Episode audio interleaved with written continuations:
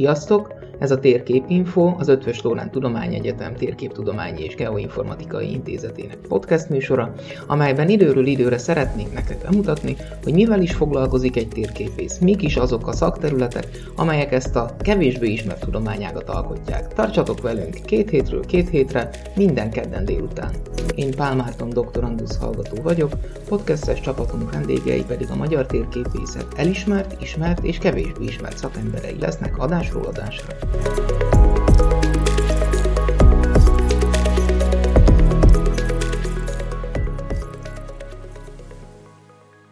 Köszöntjük a hallgatókat második podcast adásunk alkalmából. Dr. Gede Mátyás, az ELTE Térképtudományi és Geoinformatikai Intézetének igazgató helyettesét hívtuk meg, akinek a szakterülete a webtérképészet, és ez úgy kapcsolódik podcast sorozatunk témájához. Az előző adásban ugye arról volt szó, hogy mivel is foglalkozik jelenleg egy térképész, és ennek egy elég nagy szegmense a webtérképek világa, de mit is nevezünk ma webtérképeknek? Köszöntöm én is a hallgatókat, és köszönöm a meghívást. Webtérképeknek nevezhetünk gyakorlatilag minden olyan térképet, ami megjelenik az interneten, de manapság azért ennek egy kisebb részletét szoktuk igazából webtérképnek hívni. Azokat a térképeket, amelyek nem csak mint egy statikus kép jelennek meg nekünk a képernyőn, hanem valamilyen interaktív funkciók is tartoznak hozzájuk, tehát mindenképpen lehet kicsinyíteni, nagyítani, változtatni a nézetet, esetleg különféle extra dolgokat tudnak. Alapvetően tehát nem nevezzük webtérképeknek azokat a térképeket, amiket mondjuk én megrajzolok valamilyen grafikus szoftverben, teszem azt, és akkor fölpakolom, mint egy kép a weboldalra, esetleg akkor, hogyha tartozik hozzá, hozzá valamiféle olyan szolgáltatás, tulajdonság, funkció, amivel, amivel valamiféle interaktivitást biztosítok a felhasználó számára. Igen, legalábbis az én felfogásomban ettől lesz webtérkép valami, hogy kihasználja azt, hogy a webben lehetőség van az interakcióra. Van-e valamiféle csoportosítás, ha, ha e, ilyen oldalról szeretnénk megközelíteni a dolgot, hogy milyen rendszer szerint tudjuk a webtérképeket felosztani?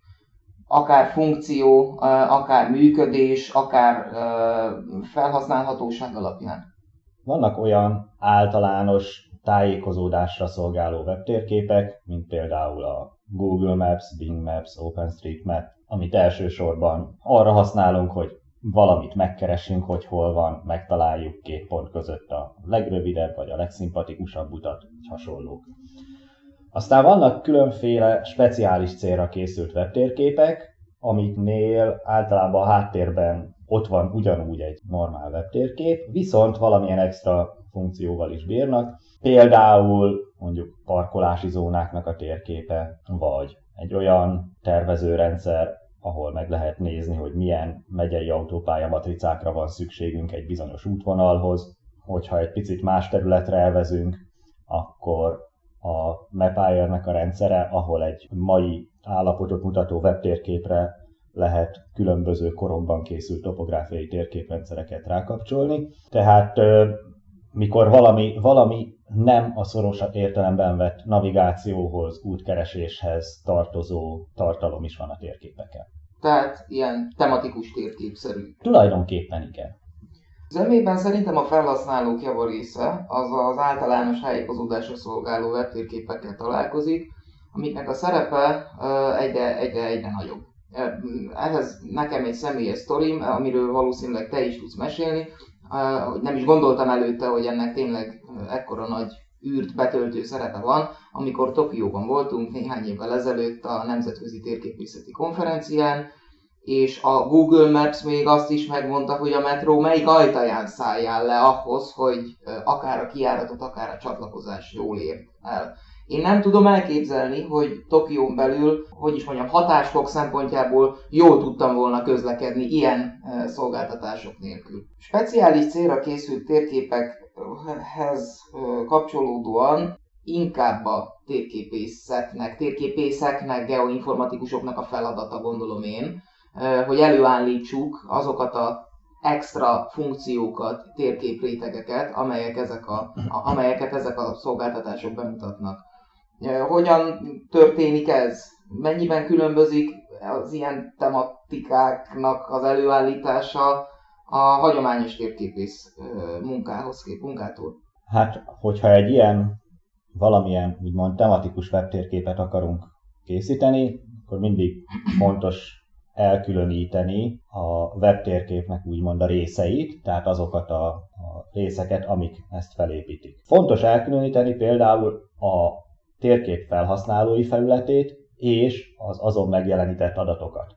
Sok esetben ezek két vagy több különböző forrásból vagy cégtől származnak, mert hogy az adataink azok például műholdképek, vagy légifotók, vagy különféle stílusú, vagy tartalmú háttértérképek, akár a Google-től, vagy más cégektől, a Bing-től, vagy különféle témákra kihegyezett, úgymond OpenStreetMap alapú térképek, tehát vannak ebből bringázásra optimalizáltak, autózásra, egyebekre, és aztán jönnek az úgynevezett, mondjuk így, hogy fedvények, térképész szakszóval, amik a háttértérkép elé vannak helyezve, mint egy fólia, csak ugye most az egészet a képernyőn meg virtuálisan képzeljük el, és ezek azok az extra adatok, amiket tulajdonképpen mi adunk hozzá a háttértérképhez. Ez az, ami a mi szempontunkból fontos információkat tartalmazza, amitől a mi térképünk más, mint mások térképe. Beszéljünk egy kicsit a háttértérképekről, hogy uh,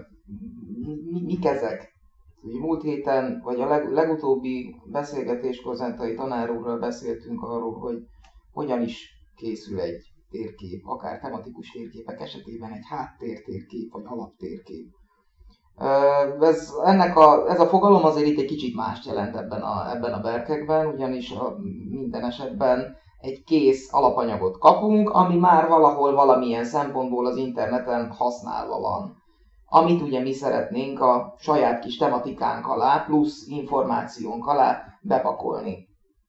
Um, mit, mit kell ezekről tudni? Ugye szó volt itt a Google-ről, Bing-ről, OSM-ről, azaz OpenStreetMap-ről, hogy ezek, ezek egyrészt hogy állnak elő ezek az adatbázisok, másrészt kik és milyen módon készítik ezeket az adatbázisokat, és felhasználó, most mint webtérképész felhasználó, én ezeket hogyan tudom felhasználni? Itt a háttértérképek esetén ugye a valóságban nem csak simán térképekről van szó már, hanem úgynevezett térképi adatbázisokról, amik rengeteg valamilyen módon, akár közvetlenül a terepen, vagy valami közvetett módszerrel gyűjtött adatokból állnak össze, és itt két nagy kategória van tulajdonképpen.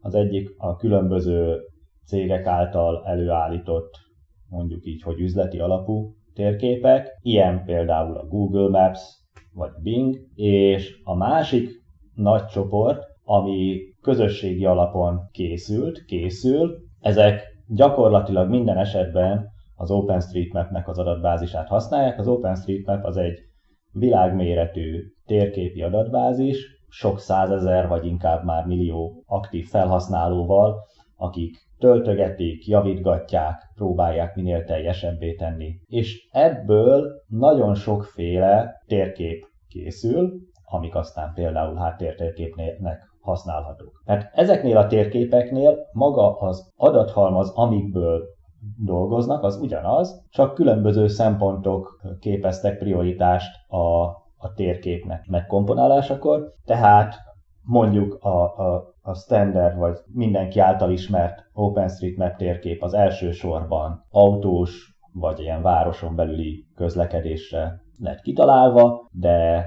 például az egyik németországi egyetemen kifejlesztett OpenTopomap, ami ugyanúgy az OpenStreetMap adatait használja, kombinálva az SRTM domborzati adatokkal, a topográfiai térképekre nagyon hasonlító és ténylegesen bárhol, erdőben, hegyen, völgyben, városban közvetlen navigációra, terepi navigációra használható. És aztán vannak különböző olyan cégek, amik csinálnak saját stílusú térképeket szintén az OpenStreetMap adatokból, például ilyen mondjuk a Mapbox, amit szintén sokan ismernek, és ö, nekünk térképkészítőknek, vagy webtérképkészítőknek ebben az a jó, hogy egy nagyon széles palettából választhatunk, tehát mikor van valamilyen feladat, valamilyen céltéma, amit beszeretnénk mutatni a térképen, akkor kiválaszthatjuk azt, hogy ehhez milyen háttértérkép a legmegfelelőbb, mi az, ami a legjobban segíti azt, hogy a ráhelyezett céltematikát minél könnyebben el tudjuk helyezni a térben, minél könnyebben tudjuk értelmezni.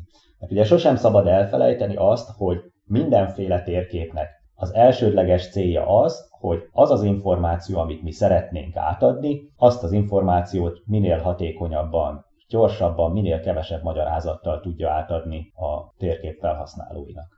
Tehát kicsit leegyszerűsítve, most egy konkrét példával élve, van egy útszakasz, amit mondjuk itt az OSM-ben valaki ö, megrajzolt. Mert ugye rajzolni kell. Tehát az, az, azért, az, azért az még megvan, hogy ezt egy ö, webes felületen be kell rajzolni, majd ehhez kapcsolódóan is lesz egy kérdésem. És akkor ezt az útszakaszt attól függően, hogy én most autótérképet, turista térképet, kerékpáros térképet, vagy éppen csak valamilyen metal tematikájú alaptérképet, vagy tök mindegy milyen stílusú, stílusban elkészített alaptérképet szeretnék gyártani, másféle stílust rendelek hozzá. Az egyiken pirosan jelenik meg, a másikon vastag kék, a harmadikon pedig nincs rajta. Igen, mondjuk talán nem egy, egy műút a legjobb példa erre, mert az szinte minden térképen megjelenik, de például ma említetted itt a, a turistajelzéseket, turistautakat. A turistajelzések gyakorlatilag teljes körűen benne vannak az OpenStreetMap adatbázisban. Viszont nagyon sok olyan térkép van, amit az OpenStreetMap-ből csináltak, amiben ez nem jelenik meg, mert egyszerűen nincs rá szükség, mert nem releváns információ az adott témakör szempontjából. Tehát a, hogyha az openstreetmap.org-on megtalálható térképet megnézzük, azon nem fogjuk látni a turista jelzéseket. Láthatjuk azokat a különböző utakat, ösvényeket, egyebeket, amiken egyébként ezek a jelzések futnak, de mivel nincs rá szükség, ezért ott nem meg a térképen. Viszont amikor egy ilyen térkép magára a túrázásra van kihegyezve, akkor nyilván ez a legfontosabb információ, majdnem a legfontosabb, tehát akkor ezek mind kiemelten megjelennek. És hogy tudja egy földi halandó az OSM-et szerkeszteni? Pontosítva a kérdés, kell-e, hogy egy földi halandó tudja ezt ö, szerkeszteni? Vannak ennek ilyen mellékvágányai? Nem mindig jó az, ha bárki vele nyúlhat. Az OpenStreetMap-ben az a jó, hogy bárki szerkesztheti. Következő mondat. Az OpenStreetMap-tel az a baj, hogy bárki szerkesztheti. Ez most így ellentmondásnak tűnik, de igazából pont ez benne a, a jó, és hogyha elég sok szerkesztő van egy adott területen, akkor nem baj az, hogy bárki szerkesztheti, mert hogyha akár véletlenül, akár szándékosan, de valaki valami hibás adatot vagy fals adatot visz fel, akkor a többi térképszerkesztőnek ez fel fog tűnni, látják, hogy ott valami nem stimmel, és javítják. Tehát az OpenStreetMap-en nagyon ritkán szokott huzamosabb ideig bármilyen hibás adat szerepelni olyan helyen, ahol nem csak a jeges medvék járnak, hanem úgy tényleges földi halandók is. Egyszerűen azért, mert OpenStreetMap szerkesztői alapvetően azzal a szándékkal szerkesztik a térképet, hogy az minél jobb legyen. És tulajdonképpen ez a lényeg, ezt úgy is szoktam mondani, hogy ha megvan a kritikus tömeg egy adott területen a szerkesztők között, akkor nem kell félni attól, hogy hibás adatok fognak felkerülni, mert a közösségnek az önellenőrzése működésbe lép. És egyébként igen, bárki szerkesztheti az OpenStreetMap-et, tudom is ajánlani mindenkinek, hogy egyszer próbálja ki, mert érdekes, hogyha van olyan terület, ahol ismerősek vagyunk, tudjuk, hogy mi merre van, hogyan vannak a, a dolgok, akkor érdemes megnézni, hogy az OpenStreetMap-en ez hogy néz ki, nincs-e olyan valamilyen információ, ami szerintünk fontos, de nem szerepel a térképen, és kipróbálni, hogy milyen a szerkesztés. Nagy bajt nem okozhatunk, ugyanis minden szerkesztés visszafordítható, de akár csak egy kis útszakasz berajzolásával is, ami még nem szerepel rajta, teljesebbé és jobbá tehetjük a térképet. És ezt az openstreetmap.org-on egy egyszerű regisztrációt követően bárki megtehet. Igen, Um, még annyit az OSM-ről, és akkor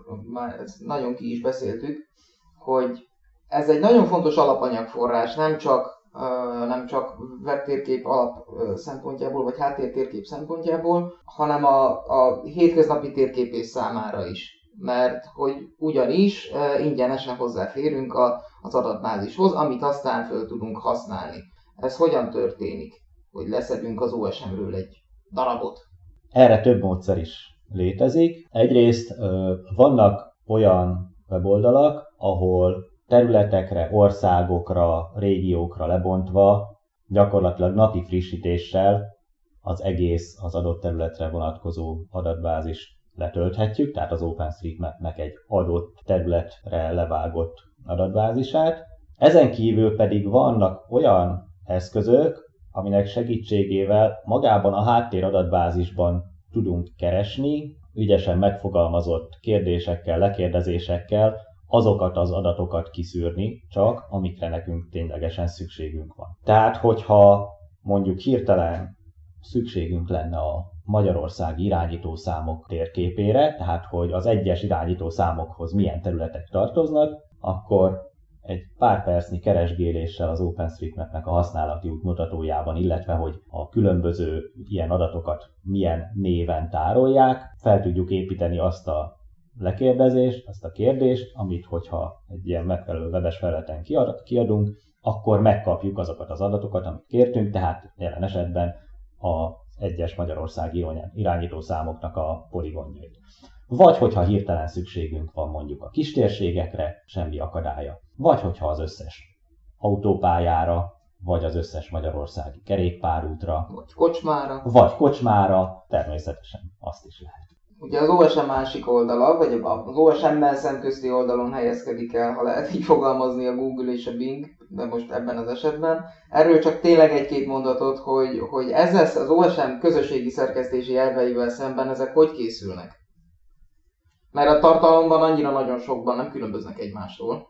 Tulajdonképpen nyilván a Google és a Bing térképeit is ugyanúgy emberek szerkesztik. A nagy különbség az, hogy ez egy zártabb rendszer, tehát megvannak a kijelölt térképszerkesztők, akik ezt csinálhatják, megkapják az alapanyagokat, amikből dolgoznak, amik nagyrészt műholdképek, illetve mindenki látta már a Google autóját erre-arra elmenni, az ezáltal készített felvételek, ami alapján pontosítani tudják a térképet.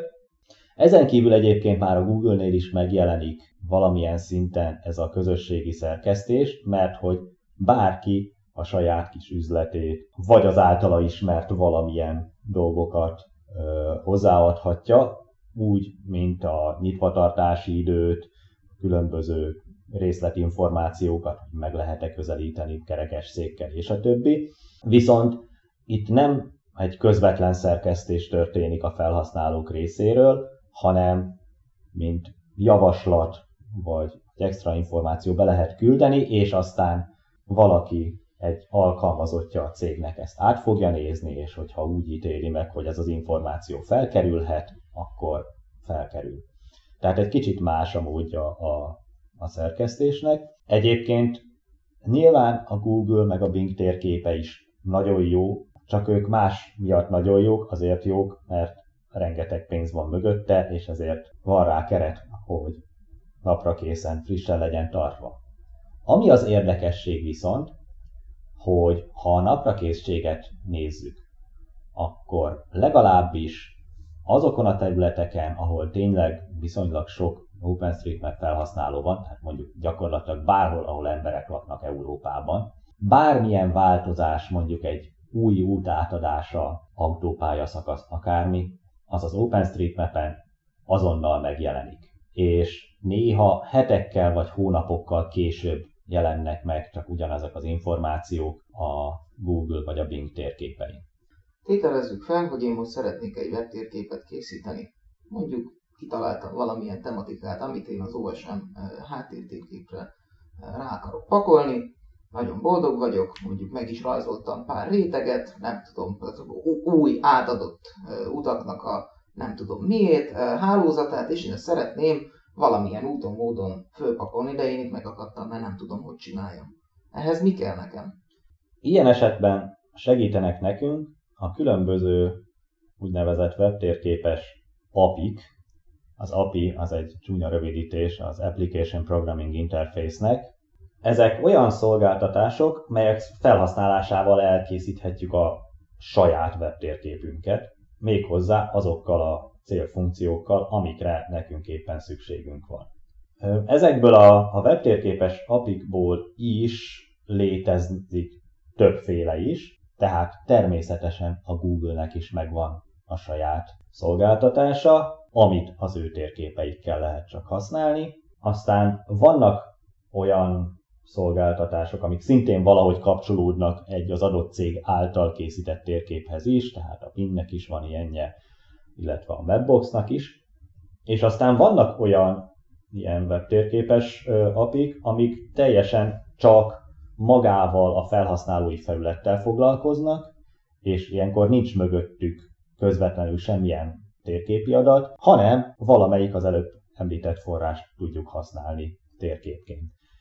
Ilyen például a Leaflet és az OpenLayers, ezek egyébként ráadásul nyílt forráskódú, szabad, teljesen szabadon használható szoftverek, és elsősorban ezeket javaslom bárkinek, hogyha hirtelen össze akar dobni egy webtérképet. Ha nem akarunk nagyon egyedi, extrém funkciókat, akkor a legjobb választás a leaflet lehet, ezzel nagyon gyorsan, nagyon könnyen lehet látványos eredményeket elérni, és az esetek 90%-ában, amire szükség van, ezzel nagyon könnyen meg tudjuk valósítani.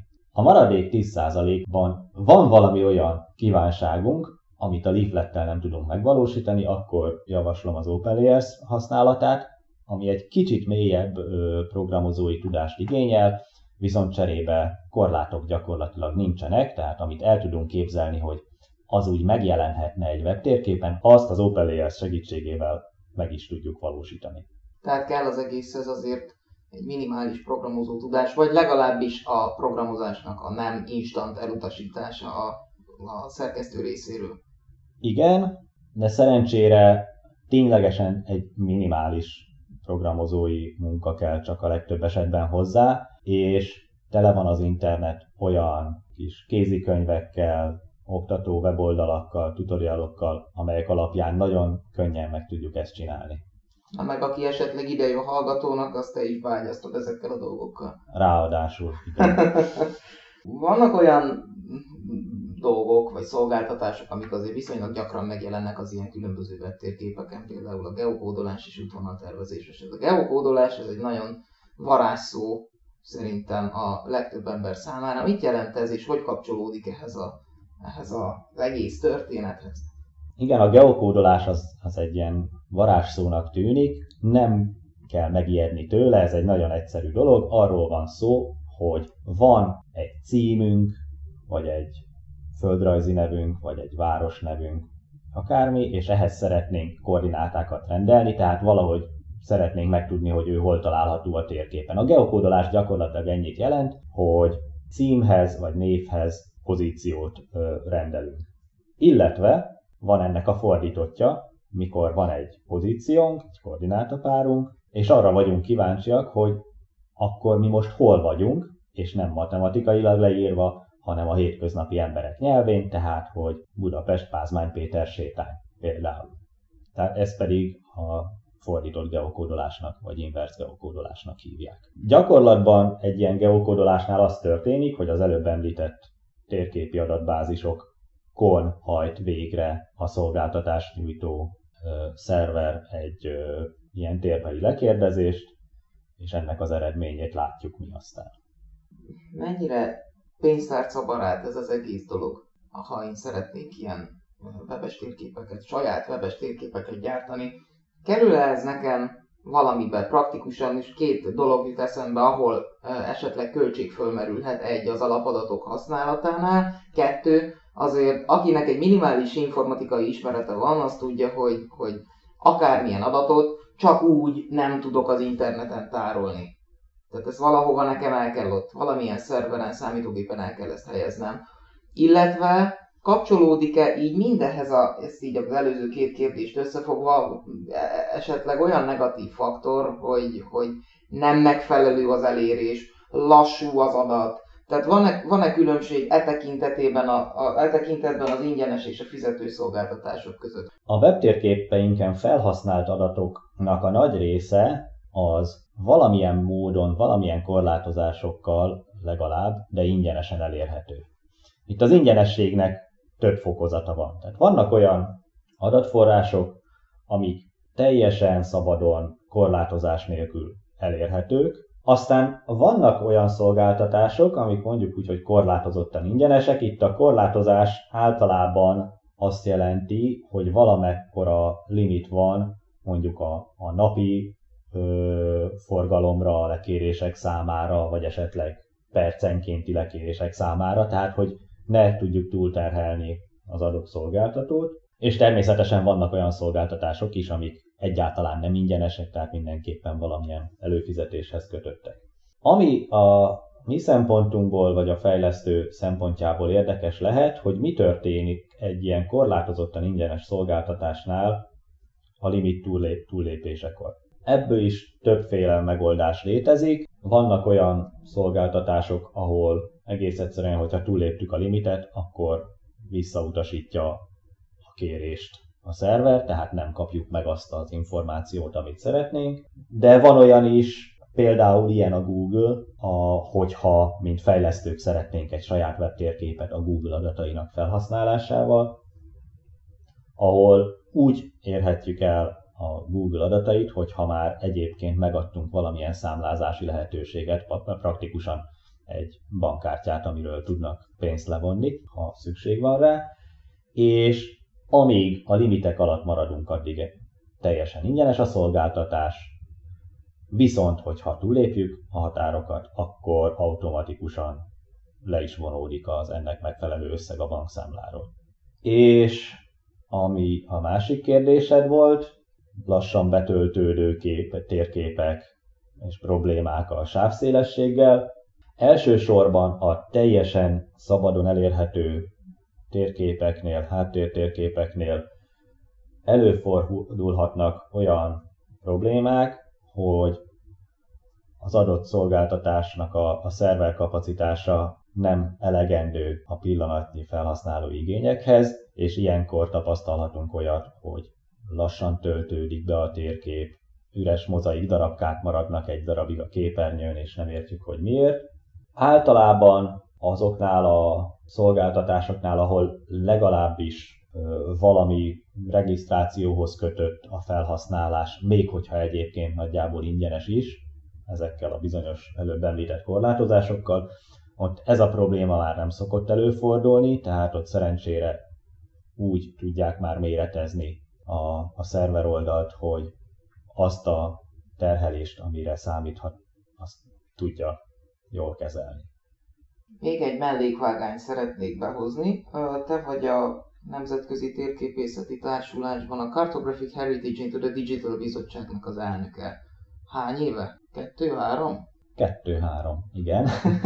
Tulajdonképpen két és fél, igen. Na, megyek lottózni. Mondj már erről néhány mondatot, mert az, hogy térképészeti örökség és a digitalizációnak a kapcsolat egyébként egy tök érdekes dolog, de, de hogy ez hogy, hogyan kell ennek a bizottságnak, illetve a bizottságban résztvevő kutatóknak, térképészeknek a munkáját elképzelni, milyen dolgok kapcsolódnak ehhez a témakörhöz?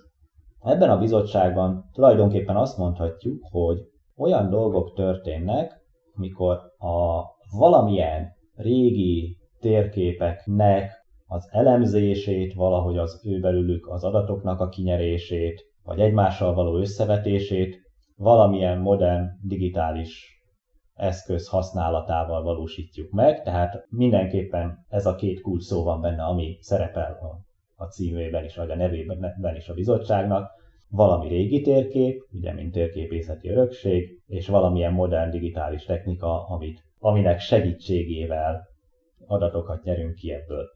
Rendkívül ágazó egyébként még ez a kis részterülete is a térképészetnek. Az egyik nagyon fontos részlettéma itt a régi térképeknek az úgynevezett georeferálása, tehát amikor valahogy a térképet, mint egy képet elhelyezzük a világ rendszerében, hogy meg tudjuk aztán mondani, hogy egy bizonyos pontja a térképnek az a mai valóságban hol is helyezkedne el. Aztán szorosan kapcsolódik ide a webes megjelenítés és a webtérképek, hiszen az egyik legjobb módja a régi térképek felfedezésének az, hogyha össze tudjuk vetni a mai állapottal, amire talán a legjobb megoldás az az, hogy ha van egy olyan webtérképünk, ahol váltot, válthatunk a régi térkép tartalma és a, mai, a világ mai állapotának a megjelenítése között. Ugye erre nagyon jó példa a Mapire-nek a weboldala, ahol rengeteg ilyen térkép található, és tovább haladva a, a modern digitális technikák felé, ami ma egy nagyon kurrens téma itt ezen a területen, az a mesterséges intelligencia alkalmazása arra, hogy automatikusan nyerjünk ki információt a régi térképekről, tehát hogy a számítógép felismerjen térképjeleket, hogy gyakorlatilag felhasználói beavatkozás nélkül az úthálózatot, mint egy vektoros vonalhálózat kinyerje a térképből, vagy a térképi neveket kiolvassa. Vagy Tehát, georeferálja. Vagy akár magát a georeferálást automatikusan végezze, ugye ilyen kutatást itt a tanszéken is csináltunk. És ö, tehát összességében nagyon sok különböző résztéma van, amiknél a közös nevező mindenképpen ez a két kulcs szó, amit az elején is mondtam, hogy valamilyen régi térkép és modern digitális technika. Semmi talán itt a jó végszó ehhez, a, ehhez a, a, az altémához kapcsolódóan, hogy ezáltal, hogy digitális eszközökkel foglalkozunk ezekkel a régi térképekkel, a régi térképek és azoknak a tartalma is megőrződik. Igen, tehát természetesen nem öncélú az egész, hanem ez benne a legjobb, hogy nem vészel az információ, de innentől kezdve nem kell attól félni, hogy mi történik a papírral, hogyha széttépődik.